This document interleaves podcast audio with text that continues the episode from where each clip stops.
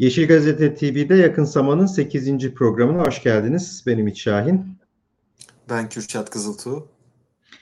Bugün e, Yakın Sama'da e, felsefe, e, bir felsefe kitabı üzerine konuşacağız. E, Maruzio Ferraris'in Yeni Gerçekçilik Manifestosu kitabın e, adı e, Graham Harman'ın sunuşuyla kolektif kitaptan e, yayınlanmış 2018 e, yılında. E, aslında 2012 e, kitabın çıkış tarihi. E, 2019 yılında yayınlanmış pardon. Haziran 2019'da yayınlanmış e, kolektif kitaptan. E, Ferraris'in Yeni Gerçekçilik Manifestosunu bugün e, hem içeriğini biraz konuşacağız. Hem de aslında e, bu kitap çok daha genel bir e, yeni sayılabilecek bir felsefe e, ağının ya da bir düşünce ağının bir parçası diyebiliriz. E, biraz bu kitapların genelinden aslında bir giriş yapmış olacağız. Bu tür e, yayınlar giderek artıyor bu tür kitaplar ve yeni gerçekçilik, işte spekülatif e, gerçekçilik ya da nesne yönelimli ontoloji gibi yeni felsefi okulların e, oldukça güncel kitaplarını zaman içerisinde başka kitapları da e, konuşacağız ama bugün Yeni Gerçekçilik Manifestosu ile bir giriş yapmak istedik aslında. Marzio Ferraris'ten kısaca bahsedersek kendisi bir İtalyan e, filozof. Torino e, Üniversitesi'nde e, felsefe bölümünde e, profesör ve yine Torino Üniversitesi'nde ontoloji laboratuvarı e, diye bir bölümü yönetiyor.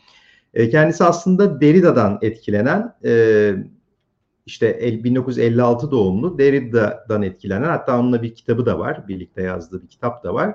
Ve bir hermenötik kuramcısı olarak postmodern felsefenin içinden gelen bir filozof. Ama daha sonra bu etkilerle yeni bir sentez yaparak ontolojik yeni bir ontolojik gerçekçilik e, geliştirmiş. Kendisi aynı zamanda e, İtalya'nın sol e, kanat gazetelerinden La Repubblica'da da e, kültür e, sayfasında e, düzenli yazılar yazıyor. E, Ferraris'le beraber isminin birlikte anıldığı pek çok başka filozof da var. E, aslında şimdi biraz Kürşat istersen sen e, bize hani bu kitaba girmeden ve yeni gerçekçilik nedir, yeni gerçekçilik manifestosunda nelerden bahsediyor Ferraris bunlara girmeden biraz bu bu kitabın ve bu yazarın da içinde yer aldığı genel çerçeveyi e, bir çizersen böyle başlayalım. Sesini açman gerekiyor. Çok pardon. Ee, 1970'lerin ortalarından başlayarak e, İngil, İngiliz e, filozoflardan e, Roy Başkar'la e, gelişen e, eleştirel realizm hareketi e, bugünkü yeni gerçekçilik hareketini önceleyen e, ya da onun öncüsü olarak değil ama orada e, orada geliştirilen tartışmalara e, çok büyük ölçüde yakın tartışmalar açan ama daha ziyade Marksist gelenek içerisinde ve diyalektik düşünceyle bağlantılı bir biçimde e, sürdürülen bir e, tartışma alanıydı ve bu tartışma alanı kendi hareketini yaratarak eleştirel realizm hareketini yaratarak e, 1980 ve 90'lı yıllarda özellikle sosyoloji başta olmak üzere sosyal bilimler üzerinde etkili olmaya başladı.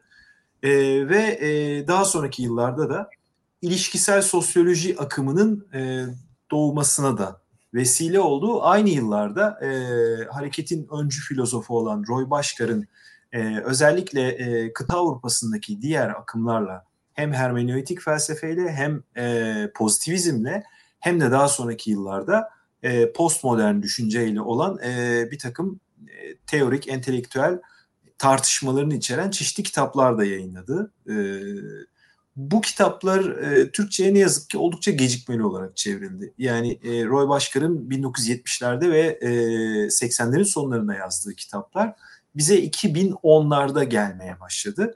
E, henüz e, Türkçe'de yalnızca 3 kitabı var Başkar'ın.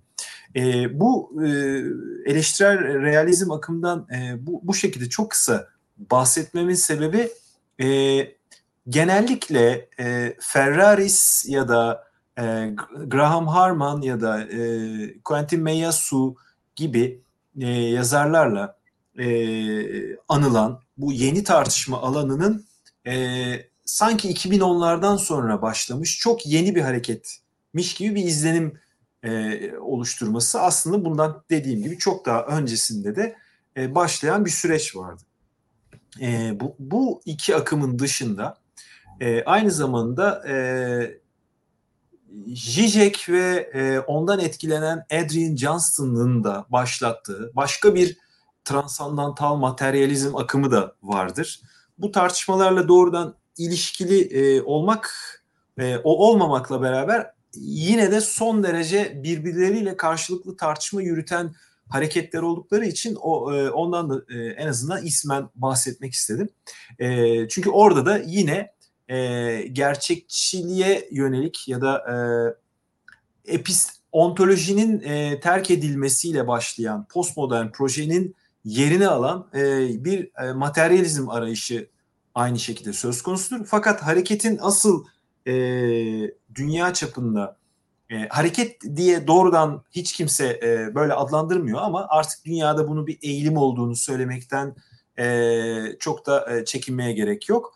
E, alternatif bir tartışma alanı başlamış durumda. T- tıpkı şey gibi yani 1970'li yıllarda e, kimse kendisine durup dururken postmodern falan demiyordu ya da post yapısalcı demiyordu ama belli başlı kıta Avrupa'sının özellikle Fransız felsefesinin belli bir e, eğilimi e, tekil düşünce ya da işte tarihselciliğin eleştirisi ya da işte e, yapısalcılığın eleştirisi yoluyla bir e, eğilim oluşturmaya başlamışlardı ve bu eğilim e, giderek ortak özellikler göstermeye başladıktan sonra e, tabii ki akademik çevrelerde kolaylaştırıcı kavramlardan bir tanesi her zaman bir amblem olarak öne çıkar. O zaman da post yapısalcılık ve daha sonraki dönemde de 1979 yılında e, Lyotard'ın e, postmodern durum kitabının ardından da postmodernizm olarak adlandırılmaya başlamıştı. E, şimdi bu akımın metinleri de 1990'lı yıllardan itibaren Türkçe'ye çevrilmeye başladı ama e, Türkiye'de en, en azından e, sol entelektüel çevrelerde ve akademik çevrelerde özellikle de sosyal çevrelerinde e, ne derece etkili olmuş olduğunu burada bahsetmeye gerek dahi duymuyorum. E, çünkü özellikle sosyoloji ya da e, kültürel çalışmalar gibi alanlarda ya da işte toplumsal cinsiyet teorileri gibi alanlarda ya da milliyetçilik teorileri gibi alanlarda çalışanların e, hemen hemen olmazsa olmaz kavram setleri arasında yer alıyor po- post yapısalcı kavram setleri. E, ve bu kavram setlerinin e, hepsinin e, kesiştiği bir tür ortak e, alan var ve bu ortak alan özellikle e, içinde yer aldığımız toplumsal gerçekliğin ve o gerçekliğin içerisinde bizim bütün algılama biçimlerimiz, bilme biçimlerimiz ve e, dünyayı görme biçimlerimizin ve hatta o dünyayı temsil etmek üzere oluşturduğumuz diğer bütün bilme biçimlerimizin hatta fen bilimleri de dahil olmak üzere tüm bilimsel bilgilerimizin e, içine gömülü olduğumuz toplumsal sistemler ve o toplumsal sistemlerin kurulu iktidar ilişkileri tarafından belirlenmiş olduğu ön kabulüne dayalıydı.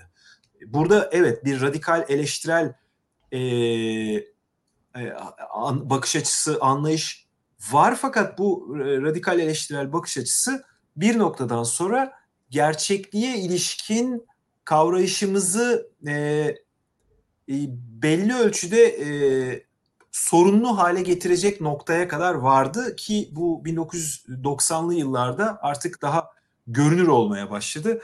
E, örneğin e, Jean Baudrillard'ın e, 1990'ların başlarında bu Küveyt Savaşı esnasında e, kendisiyle yapılan bir röportaja verdiği cevapta e, gerçekte bir Küveyt Savaşı'nın olmadığını ama Küveyt Savaşı'na ilişkin daha ziyade televizyonlarda e, izlediğimiz bir takım görsel temsillerin olduğunu ya da buna yakın bir şey söylemişti. E, şimdi burada söylenmek istenenin ne olduğu ve bu, bu buradaki kavramsal stratejinin neyin hedeflediği üzerine pek çok spekülasyon yapılabilir. Ancak bir noktadan sonra bizim doğrudan doğruya olmakta olana bir erişimimizin e, söz konusu olamayacağını ama olmakta olan hakkındaki düşünme ve konuşma biçimlerine veyahut da bunların m, temsil edilme biçimlerine ancak bir erişimimiz olabileceğini ve bizim ancak bunları tartışabileceğimizi ima ediyordu Baudrillard'ın bu yaklaşımı. İşte e, bu tartışmaların e, peşinden e, Amerika'da, Fransa'da, e, kısmen İngiltere'de ve İtalya'da e, bu dört odak ülkede e, son olarak da Almanya'da e, bir takım filozoflar ortaya çıkıyor. Amerika'daki daha ziyade bir, bir grup filozofun e, dostluğu etrafında şekilleniyor ve e, felsefede ontolojiye dönüş diyebileceğimiz hareketin bir ayağını orası oluşturuyor. Daha sonra bu hareket kendisine nesne yönelimli ontoloji demeye başlıyor. Aslında buradaki nesne yönelimli ifadesinin amacı da e, var olan felsefelerin özellikle bu kıta Avrupası felsefesinin son döneminin e, hermeneutikten ya da fenomenolojiden başlayıp e, post yapısalcılara kadar uzanan bütün hattının özne yönelimli olmasına karşı bir şey olarak bu kavramı ortaya atıyorlar.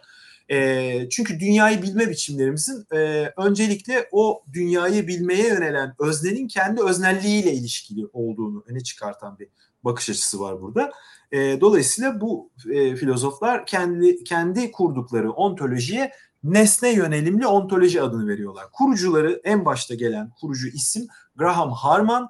E, Graham Harman'ın dışında da e, Levi Bryant ve e, Timothy Morton gibi başka isimler de var. E, bu isimlerden Graham Harman ve e, Timothy Morton'ın kitapları Türkçe'ye de çevrilmeye başlandı. E, her iki yazardan ikişer tane kitap Türkçe'ye çevrili.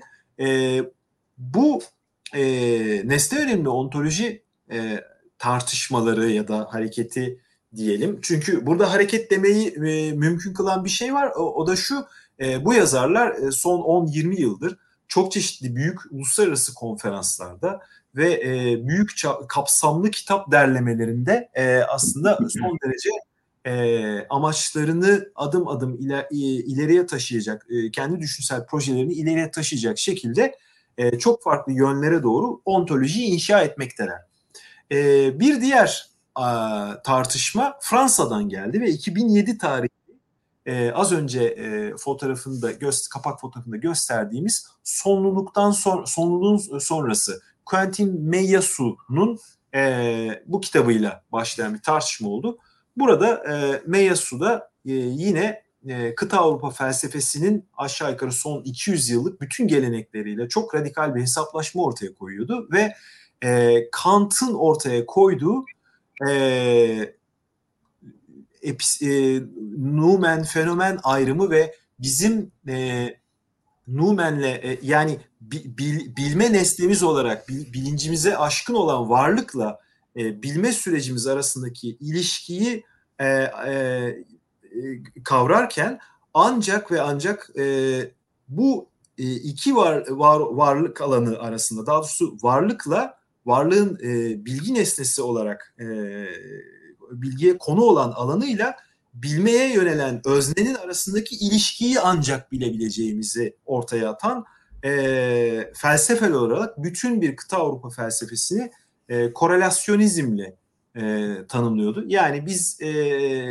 varlığın kendisini veya o varlığın içerisinde görünmez ve bilinmez kalan numenal alanı veya onun bize görünür, bizim deneyimimize içkin olan fenomenal alanı değil, ancak bu e, bu iki alan arasında bizim onunla kurduğumuz ilişkiyi bilebiliriz diyen e, felsefe e, akımları olarak görüyordu bütün e, çağdaş felsefeyi ve bu korelasyonizm kavramından geliştirdiği e, oldukça radikal bir kritikle birlikte e, kimilerine göre daha sonraki tüm e, yeni e, ontoloji hareketinin başlatıcı filozoflarından bir tanesi oldu.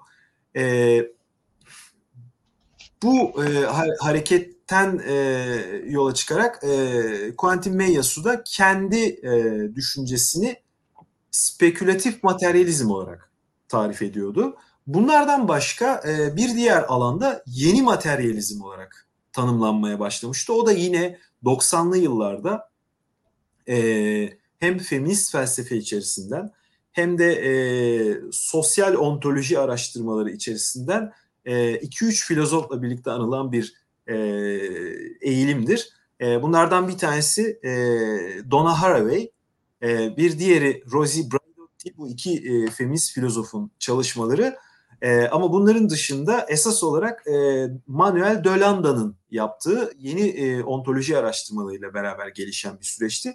Yine bunlardan bağımsız olarak e, bu yeni ontoloji hareketinin e, kurucusu olarak kabul edilmemek, edilmemekle beraber bu harekete e, belli bir kaynak oluşturan filozoflardan bir diğeri de e, Bruno Latour'dur. E, Latour'un e, kurduğu e, düz ontoloji fikri daha sonra bütün bu e, nesne yönelimli ontoloji araştırmalarında ve yeni materyalizm e, çizgisinde bir e, şey oluşturmuştur. E, bir tür taban oluşturmuştur diyebiliriz.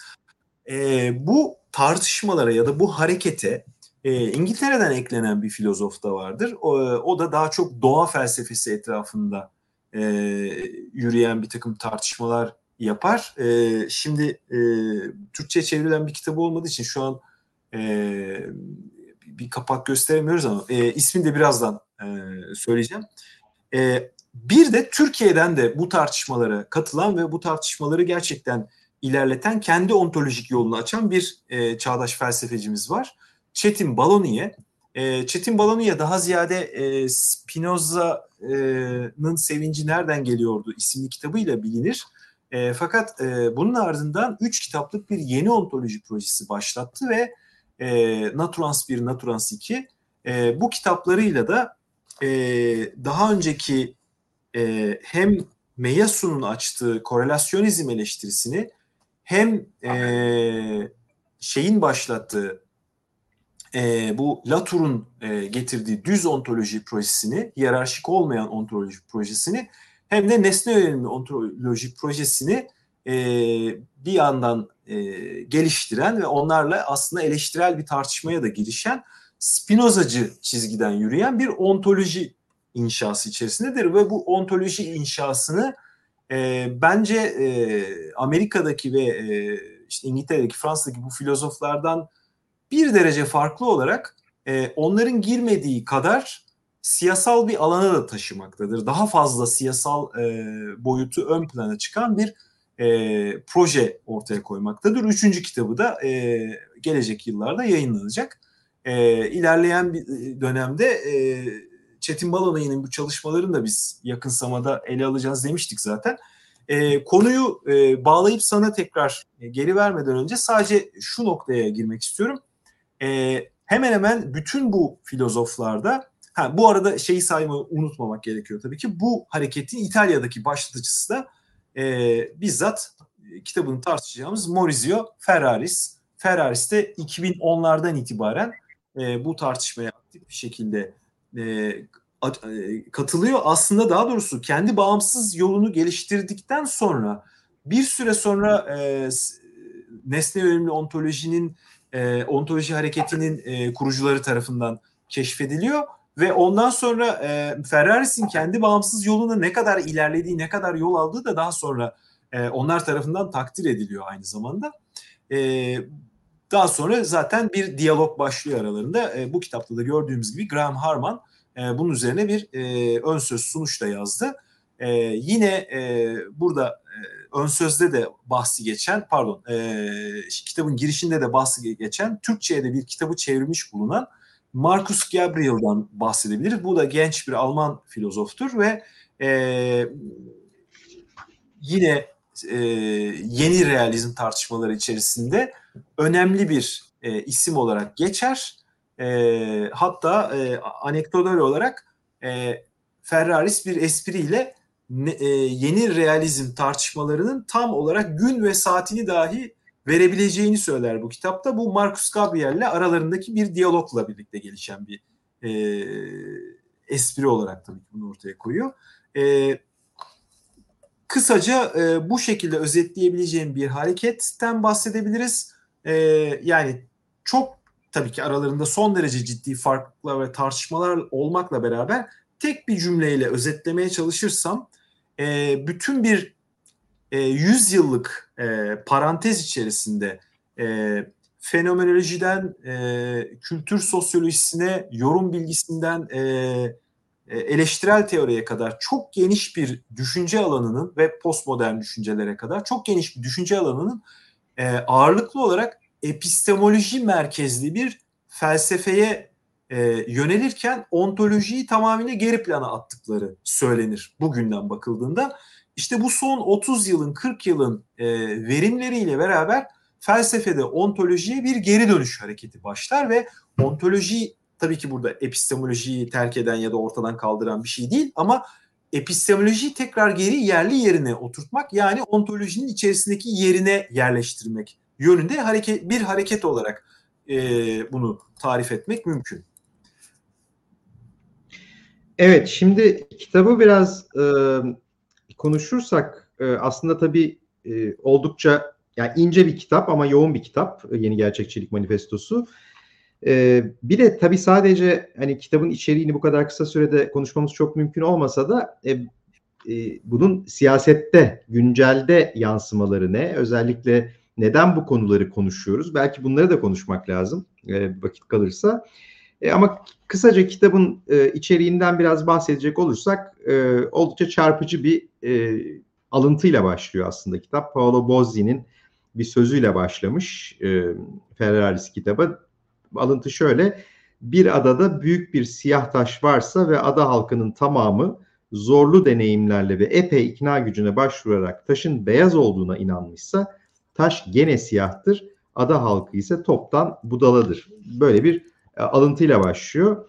E, kitap e, aslında temelde iki bölüme ayrılmış olduğunu söyleyebiliriz. E, dört bölümlü ama e, birinci bölümde biraz e, e, postmodernlikten e, popülizme e, realitizm başlığı altında aslında durum saptaması yapıyor. Yani postmodernizm, e, postmodern düşünce eleştirisi yapıyor. Burada da e, Nietzsche ve Heidegger'den başlayıp aslında üç, e, bütün kitap boyunca üç filozofu, postmodern e, Lyotard, e, işte Derrida ve e, Foucault'u e, daha çok alıntılayarak onların yazılarından yola çıkarak e, anlatıyor e, kendi e, yeni gerçekçilik felsefesini.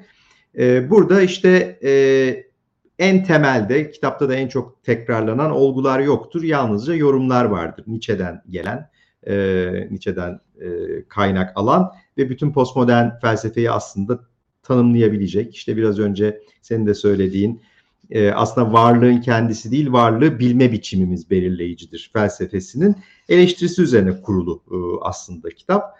E, ve şöyle çarpıcı da bir şeyle başlıyor e, bu fasla. Postmodernliğin felsefi ve ideolojik olarak geri çekildiğini söylüyor ama bu geri çekilmenin nedeni hedeflerine ulaşamaması değil bu hedefleri e, çok iyi tutturmasıydı diyor.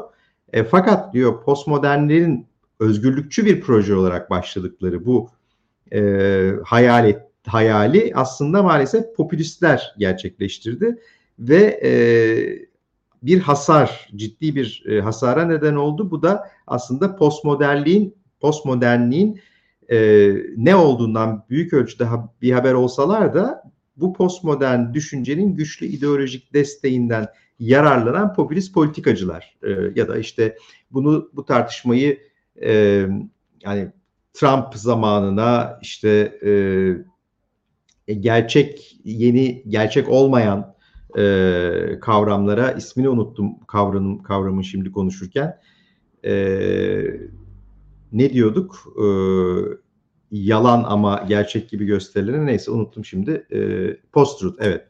Post-truth. E, post-truth'a bile buradan götürebiliriz. Postmodern felsefeyi çok fazla suçlamak e, gibi olur ama e, yani bütün buradan mesela Roland Barthes'ın e, dil faşisttir. Yani bir kuralları olduğu semantiği sentaksı olduğu için dil faşisttir demesine kadar e, bütün bir e, postmodern felsefe eleştirisiyle başlıyor. Burada temelde üç başlık altında inceliyor. İronikleştirme, desüblimasyon ve nesnelliğin aşılması. E, bunların hepsini uzun uzun konuşmak zor ama birkaç alıntıyla e, çarpıcı noktalardan belki e, birazcık ne dediğinden bahsedebiliriz. Birincisi ironikleştirme malum postmodern düşüncedeki büyük anlatıların aşılması, büyük büyük anlatıları tercih etmemek. Hatta e, büyük anlatıların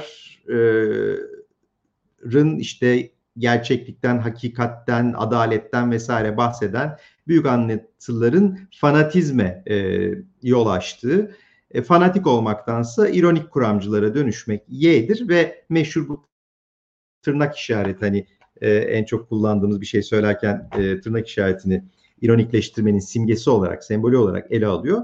Ve diyor ki tırnak işaretini kaldırırsanız yani bu mevcut durum içerisinde postmodernliğin kural haline geldiği durum içerisinde ya da bu ironikleştirmenin kural aldığı e, kural haline geldiği durum içerisinde tırnak işaretini kaldırırsanız en iyi durumda yalnızca gerçek veya gerçek olan şeye gerçek muamelesini yaptığını öne sürmekle kabul edilmez bir şiddet veya çocuklu bir çocuk e, çocuksu bir saflık sergilemiş e, olursunuz diyor. Bu da e, yani bir gerçekliğe ve hakikate e, hakim olma iddiası e, gibi bir şiddet uyguladığınız ya da bir e, tahakküm kurduğunuz gibi bir şey anlaşılır e, diyor. Ve buradan e, aslında e, sadece e, şöyle bir alıntıya alıntıyla bunu toparlayayım. E, diyor ki biz asla kendinde şeylerle ilgilenmeyiz. E, mütemadiyen ulaş, uğraştığımız tek şey dolaylı çarpıtılmış yersiz dolayısıyla tırnak e, içe, içine alınabilen fenomenlerdir. E, bu senin de söylediğin gibi hani fenomenlere e, tamamen e, yönelen çağdaş felsefe eleştirisinden bahsediyor. E, burada e, desüblimasyon, ironikleştirmenin e, ötesinde arzunun başlı başına özgürleştirici bir unsur oluşturabileceği düşüncesiyle ilgili bir şey. E, bunun da işte e, Nietzsche'nin meşhur Dionysosçu devrim e, hikayesi e, oradan e, rasyonel kişinin karşıtı olan trajik kişinin e, ve bunun da arzu eden kişi olarak e, ortaya konduğundan bahsediyor ama bunun aslında bir noktadan sonra yani rasyonelliğin karşısına e, bu trajik kişiyi ve arzuyu getirmenin bir noktadan sonra aslında bir entelektüelizm karşıtlığını e, doğurduğundan bahsediyor. E, ve e, bir baskıcı bir desüblimasyon haline geldiğini e, yine Nietzsche'den yola çıkarak söylüyor. Çok uzatmayayım. E, üçüncü başlıkta nesnelliğin aşılması belki de en önemlisi bu aslında eleştirinin içerisindeki. E, ironikleştirme ve desüblimasyonun e, yeterli nedenini ve politik itici gücünü ararsak nesnelliğin aşılmasını buluruz diyor. Nesnellik, gerçeklik ve hakikatin kötü hatta cehaletin iyi bir şey olduğu fikridir bu diyor. E, çünkü hakikat güç istencinin tezahürüdür. E, bilgi özerk bir özgürleştirme değerine sahip değildir. Daha ziyade bir egemenlik ve aldatma e, aracıdır. Dolayısıyla e, daha da radikalleştirirsek diyor. Hakikat diye bir şey yoktur yine postmodern düşünceye göre. Yalnızca bir kuvvetler ve savaşlar e, alanı vardır. E, bunun eleştirisiyle de e, aslında insan bilgisinin meşru olmaktan çıkarılması e, ve postmodern filozofların şüpheciliğe teslim olması. Bunun da aslında gerçekliğin kavranamaz bir şey olduğunu hatta hiçbir işe yaramadığını e, ortaya atmaları. İşte aslında birazcık e, güncel tartışmalara bir gönderme yaparsak burada mesela şeyden bahsediyor. E, yani antik zamanın eski işte tıpçıları, e, Askilop falan bunlara nazaran Pasteur'ün hiçbir üstünlüğü yoktur. Çünkü e, bilimler görecelik varsa, bütünlüğüyle görece ise e, işte bugün e, işe yaradığı belli olan e, bilimin ya da tıp biliminin diğerlerine bir üstünlüğü olmadığı gibi bir anlayışa da varabiliriz diyor. Nitekim aslında bugün alternatif tıbbın ya da işte e, modern tıbbın tamamen e, reddedilmesinin arkasında bu düşünüşün epey bir kabul edilmesi e, yattığını ya da neredeyse bir kural haline gelmesinin e, yani bugün e, modern tıptan aşı tartışmasında da bunu çok yaşadık. Modern tıbbı bilimi çok böyle e, savunmaya başladığınızda hemen pozitivizm e, suçlamasıyla karşı karşıya geliyorsunuz ki burada Ferraris pozitivizmle ilgisi olmadığını yeni gerçekçiliğin çok net bir şekilde anlatıyor aslında. Çünkü hani her şey bilimdir. Bilim her şeyi çözer diye bir şeyden kesinlikle bahsetmiyor. Kitabın ilerleyen bölümlerinde daha çok. Ee, neticede bir şey sorabilir miyim? Tabii. Ümit. E, bu ironikleştirme stratejisinin karakteristik e, jestinin tırnak işareti olduğu ve e, belirli hakikat iddialarını ortaya atan bir anlatıyı ironikleştirmek suretiyle onun hak, hakikat iddiasını e, bir anlamda itibarsızlaştırmak yoluyla evet. e, bu strateji gerçekleşiyor ya. Şimdi bunun evet. hemen akabinde e, bir başka şey gerçekleşiyordu ya. E, bir e, görelikçi düşünme biçiminin ve e, deneyimlerin daha kişisel olanın e, herhangi bir e, başka deneyimle arasında hiyerarşik bir fark kurmaksızın veya herhangi bir bilme biçiminin bir diğeriyle arar, arasına hiyerarşik bir fark kurmaksızın onların birbirleriyle ahlaki ya da toplumsal olarak eş değerliğini ortaya koymak. Şimdi bunu bir kez e, bir tür demokratik kamuoyunun zorunlu ön kabulü haline getirdiğimiz zaman e, herhangi bir hususta kendi fikrimizi veya belirli bir araştırmanın, belirli bir çalışmanın sonucunda ortaya konulmuş bir e, veriyi e, bir tür kesin demeyeyim ama e, doğruluk iddiasına sahip bir e, önerme olarak ortaya atma artık e, son derece riskli bir şey olmaya başlıyor ve e, aşağı yukarı son 15-20 yıldır çok iyi bildiğimiz bir başka e, strateji devreye giriyor.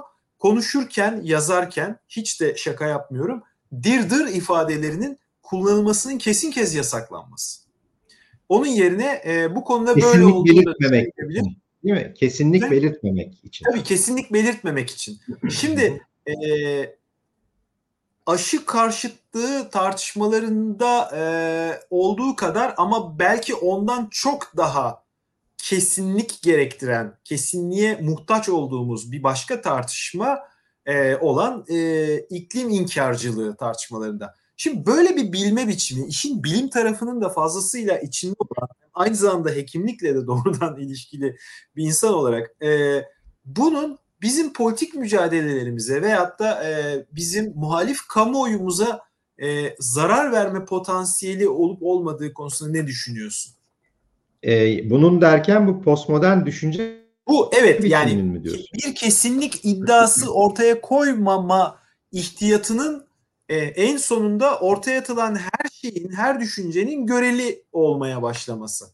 E, o zaman evet. homeopati de bana göre daha iyi gelir. Sana göre işte e, klasik işte ne bileyim farmakoterapinin gerekli olduğu yerlerde ben kişisel olarak bunun tıp endüstrisinin ortaya attığı bir e, işte insan sömürme e, biçimi ve bir tahakküm biçimi olduğunu iddiasını ortaya atarım ve e, kim daha e, sesi güçlü çıkıyorsa o haklı olur veya haklı olmaz. Hepsi birlikte var olurlar. Yani e, iş evet. bir, bir noktada buraya gidiyor.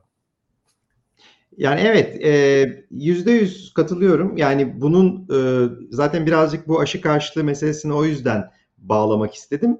E, tam da bu düşünme biçimi neredeyse dayatmacı bir şekilde kural haline getirildiği için zaten biz de bu tür gerçekçilik, klasik anlamda gerçekçilik olarak veya yeni gerçekçilik olarak adlandırılabilecek bir düşünme biçimini daha çekinerek konuşmaya başlamıştık. Aslında bu son pandemi de biraz bu duvar aşıldı. Yani bu saçmalık e, duvarı da aşıldığı için özellikle aşı karşıtları tarafından bunu savunan insanlar da artık pozitivizmle suçlanma kaygısını bir tarafa bırakıp biraz daha cesur savunmaya başladılar belki ama e, kesinlikle katılıyorum. Yani bu düşünme biçiminin standart hale gelmesi e, bütün e, gri alanlar falan her şey artık e, her şey kabul edilebilir hale geldi. Yani o da var, bu da var.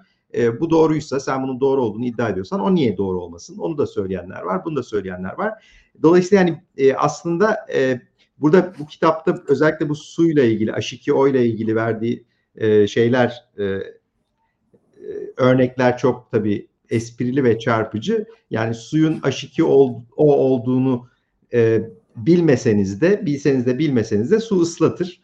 E, ya da suyun e, bu bir tane terlik deneyi var. E, terlik deneyi hikayesi çok ilginç mesela.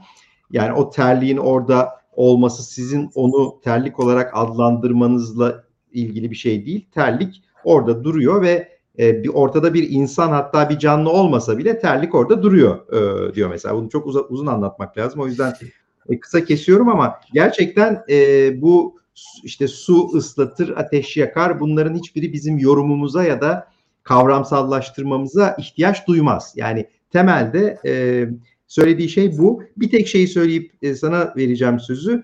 E, bu e, realitizmden gerçekçiliğe dediği bölümde e, çok güzel bir üç e, unsurdan bahsediyor.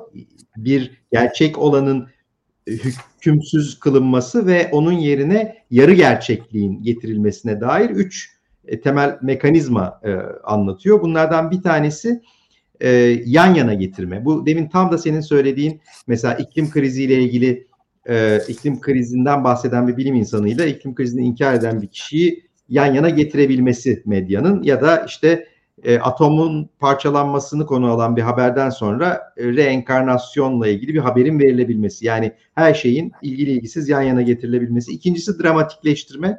Bu inanılmaz şu anda her şey dramatikleştiriliyor. Her şey yarı kurmacaya dönüştürülüyor. Üçüncüsü de hayalleştirme diyor. Yani reality show'lardaki gibi reality show'da gördüğünüz şey gerçek mi yoksa değil mi belli değil. Ve bu e, gri alana e, her şey hapsediliyor. E, dolayısıyla aslında belki vaktimiz kalmayacak. E, çok biraz uzun sürdü. E, özellikle ikinci bölüm e, yani bu gerçekçilikle başlayan e, işte varlık bilgi safsatası e, bölümü ardından saptama kabul safsatası ve bilgi iktidar safsatası diye giden e, gerçekçiliği tanımlayan üç bölüm var. Bunları konuşmaya vaktimiz kalmayacak ama ben buradan istersen biraz da biz bunları niye konuşuyoruz e, la birlikte e, sözü sana vereyim. Sen biraz toparlayarak e, kapatırsan ama belli oldu ki yani bu konu daha çok e, su kaldırır e, ileriki programlarda. E, belki bu kitap üzerinden olmasa da bu konulara epey bir yer vermemiz gerekecek. Evet. Bir de son olarak şunu söyleyeyim. Son olarak şunu söyleyeyim. Kitabın sonunda e, aslında bu Lyotard, Derrida ve e, Foucault'un da hayatlarının son yıllarında aslında aydınlanma e, ya tekrar e, şeyini vererek e, veya geri dönerek e, son kitaplarında ya da son çalışmalarında bütün bu e, şeye göre Ferraris'e göre o tam öyle demiyor ama hani abartılmış bir e, şeyi postmodern e, düşünceyi geri almaya çalıştıklarından bahsediyor ve aslında onların da hakkını teslim ederek e, kitabı bitiriyor. Onu da söyleyeyim. E, söz sende.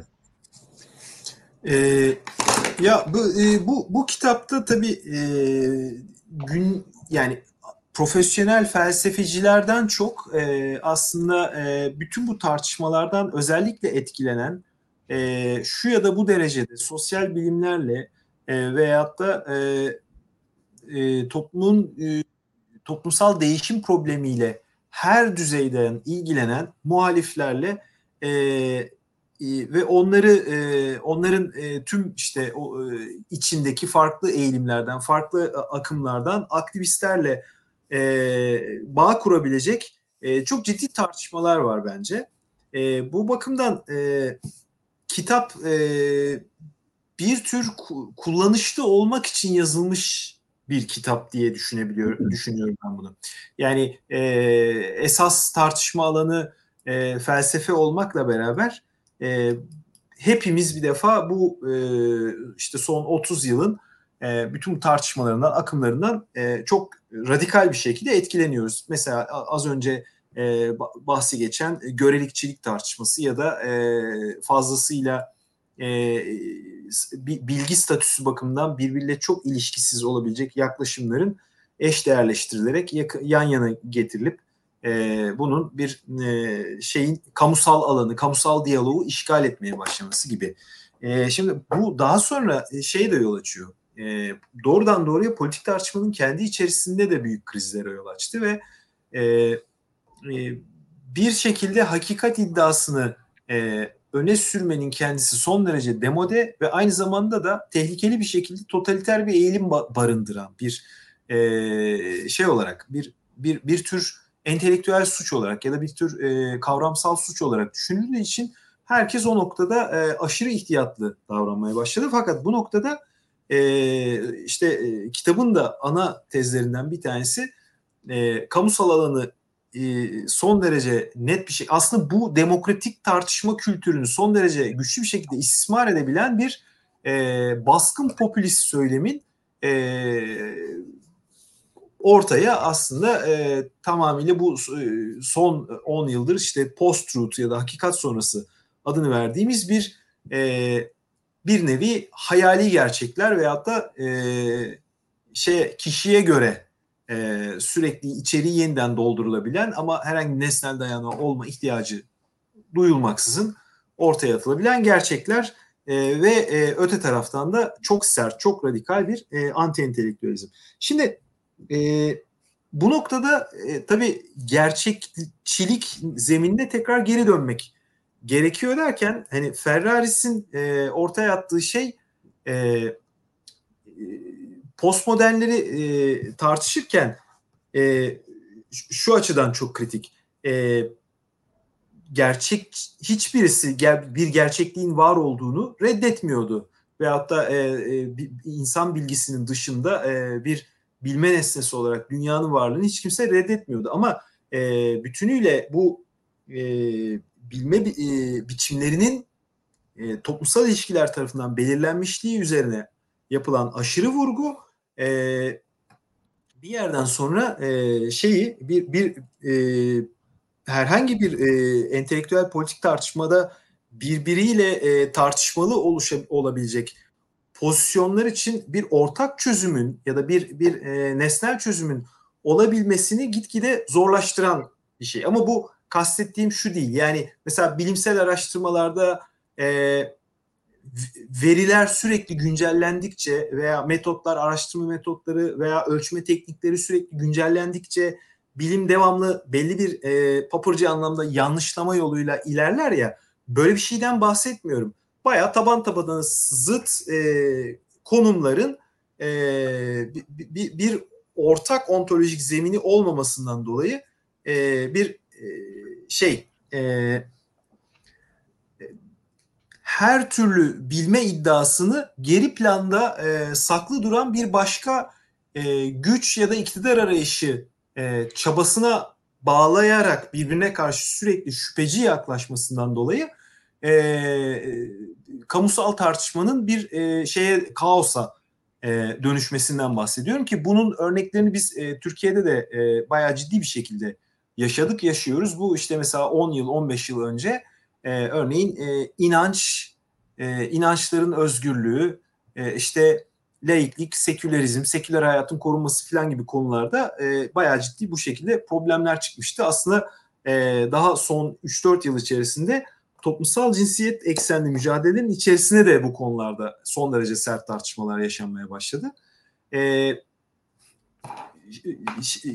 şeye dönersek yani bu, bu kitabın e, hangi noktada bizim için kullanışlı olacağı e, kısmına dönersek e, buradaki bütün tartışma eninde sonunda şurada çözülmek isteniyor.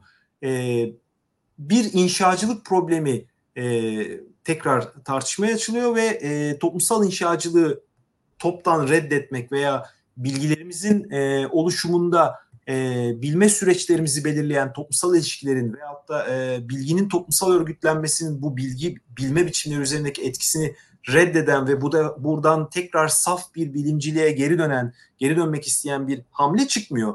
E, şimdi burada özellikle e, bu, bu noktayı tekrar vurguluyorum.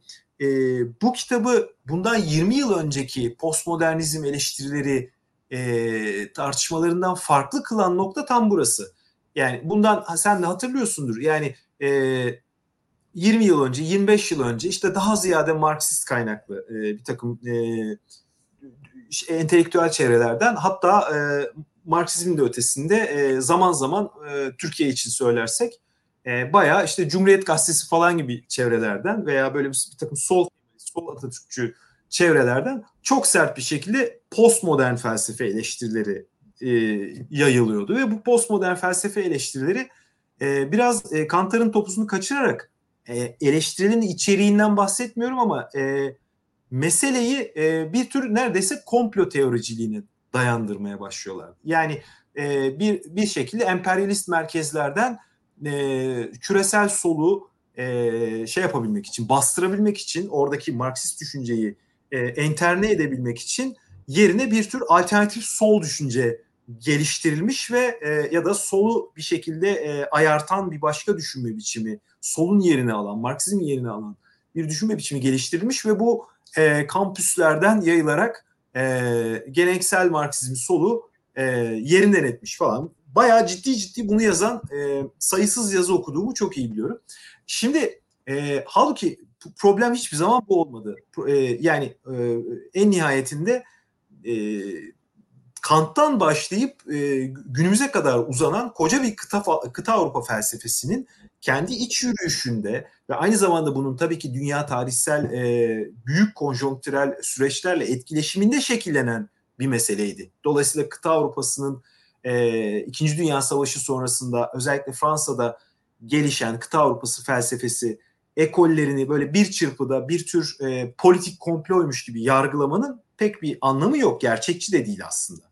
E, ve tam da e, bu e, felsefenin gerçeklik reddi e, boyutu e, en en çok da inşacılık noktasında krize girmeye başladığı andan itibaren ve bunun e, politik çıktıları da aktivist çevrelerde çok bariz bir şekilde e, görülmeye başladıktan e, başlamasıyla eş zamanlı olarak e, felsefedeki bu ontolojiye dönüş tartışması e, denk geliyor. Yani bu bu aslında tesadüf değil.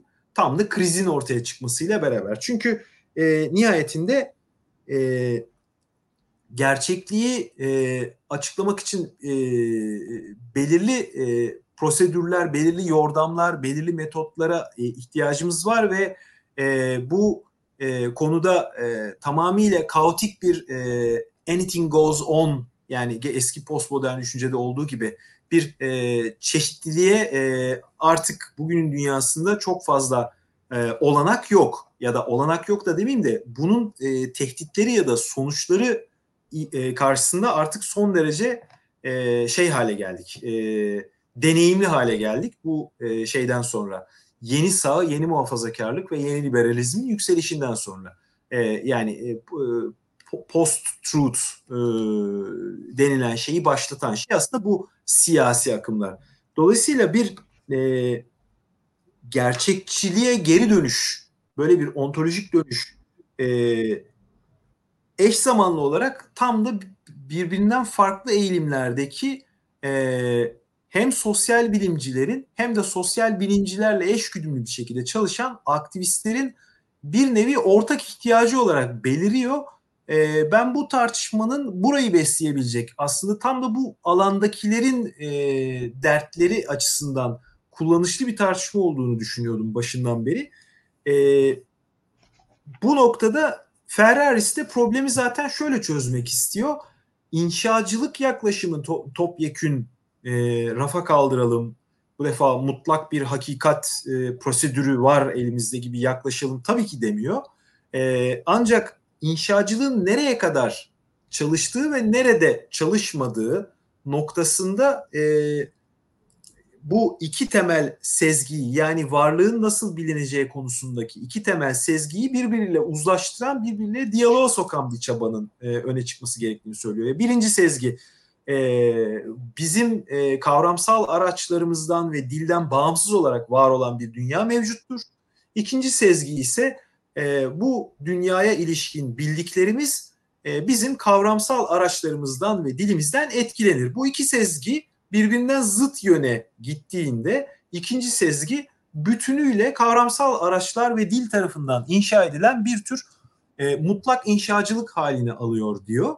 İşte e, Ferraris'in müdahalesi de bu noktada belki de politik bir müdahale olarak da e, öne çıkıyor ve e, temel sorunu e, bu aşırıya kaçmayı e, ortadan kaldıracak şekilde inşa nerede inşanın başladığı ve nerede bazı şeylerin toplumsal olarak inşa edilmiş filan değil gerçekten orada ve öyle olduğuna ilişkin e, bilimle de aramıza bir e, iletişim sokma e, problemini gündeme getiriyor.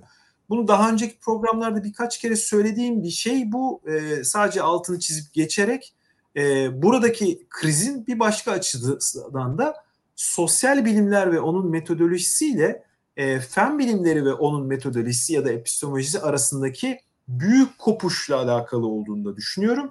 E, bu konuyu da daha sonra zaten yine bazı kitaplar etrafında tartışacağız. Çok uzattım sözü sana e, vermek istiyorum bu noktada. Ben aslında sadece e, senin açtığın yer yeri bağlayıp kapatalım diyeceğim. E, gerçekten de bu inşacılık meselesi çok önemli. E, çünkü neyin inşa e, ya toplumsal olarak inşa edildiği, neyin de toplumsal olarak aslında inşa edilemeyeceği ama e, her şey toplumsal olarak inşa edilir gibi bir noktaya varıldığında nasıl absürt bir yere doğru gittiğimizi bayağı uzun anlatıyor ama dediğin gibi yeniden inşa başlıklı bölümde aslında bir barış anlaşmasından bahsediyor. Yani bu sezgiler arasında inşacı sezgiyle gerçekçi sezgi arasında bir barış anlaşmasından bahsediyor. Orada şöyle bir cümle var. E, diyor ki gerçek yapı bozum toplumsal olarak inşa edilen varlık bölgeleriyle öyle olmayanları birbirinden ayırmaya çalışmalıdır diyor. Yani bence bu ayrımı yapmak e, çok önemli. Hatta şöyle bir üç sınıfa ayırıyor nesneleri. E, birincisi doğal nesneler. Bunlar uzam ve zamanda öznelerden bağımsız var e, var olan nesneler, doğal nesneler. Toplumsal nesneler yine uzam ve zamanda öznelere bağımlı olarak var olan nesneler. İşte ne bileyim ekonomiyle ilgili şeyler mesela falan. Bunlar ya da yazarlık kavramı diyor. Yazarlık müessesesi tabii ki toplumsal olarak inşa edilmiştir. Toplumsal bir nesne olarak ama doğal nesneler e, yani yeryüzünün kendisi bir inşa değildir. Yani biz orada olsak da olmasak da vardır. Hatta bu e, şeyin Meyasu'nun kitabında da olan dinozor örneğinden bahsediyor. Yani dinozorların var olduğunu biz sadece fosillerden biliyoruz ama sonuçta dinozorlar var. Yani onların izlerini e, izleri üzerinden biliyor olsak biz dünyada değilken var olmuş bile olsalar onlar birer gerçeklik. E son olarak da uzam ve zamanın dışında yine öznelerden bağımsız olan e, bağımsız olarak var olan ideal nesneler diyor ve bütün bunların işte hepsini inşa e, açısından bir e, şeye bir barış anlaşması e, çerçevesinde yorumlamak gerektiğini söylüyor. Onunla ilgili de e, birkaç madde var. Hepsini okumayacağım. E, ama diyor ki doğal nesneler epistemolojiden bağımsızdır. Yani bütün e, ve doğa bilimlerini meşru kılarlar. Zaten bütün kitabın yeni gerçekçiliğin özeti burada. Doğal nesneler epistemolojiden bağımsızdır. Deneyim bilimden bağımsızdır. Toplumsal nesneler epistemolojiye bağımlı olmakla birlikte öznel değildirler. Yani bu sebeple öznel değildirler diyor. Bir de bu kavramsız sezgiler kördür. Ee, öncelikle toplumsal nesneler için geçerlidir bu diyor. E, kavramsız sezgiler kördür. E, buna bağlı olarak da doğal dünyaya epistemolojik yaklaşım için daha az geçerlidir. Yani neticede inşacılığı e, yeniden tanımlamayı öneren bir şekilde kitabın e, biraz önce de söylediğim gibi aslında Foucault'un son yıllarında cinsel din tarihinde falan da daha işte e, eski şeylerini e, değiştirerek bu e, postmodern düşüncenin temel kaynakları arasında olan düşüncelerinden de oldukça geri adım attığına dair de e, ya da farklı e, noktalara geldiğine dair de e, bir bölümle bitiyor. Çok uzattık e, ama gerçekten çok e, çok okuması da çok zevkli bir kitap. Onu da söyleyerek belki bitirmemiz lazım. Maurizio Ferraris'in Yeni Gerçekçilik Manifestosunu konuştuk bugün. E, bununla birlikte aslında bu e, e, grup bir grup felsefecinin, filozofun e, pek çok e, bu temaların çevresine dönen pek çok e, kitabı var. Bunları da belki daha sonraki programlarda ele alma şansımız olur. E, deyip gelecek hafta e, Perşembe günü yine yakın zamanda e, görüşmek üzere diyelim. Ama kapatmadan önce yarın e, Cuma akşamı saat 21'de Yeşil Gazete TV'de Antroposen var. Özlem Taşdemir ve Sedat Gündoğdu. Onu da kaçırmayın diyelim. Gelecek hafta görüşmek üzere. Hoşçakalın.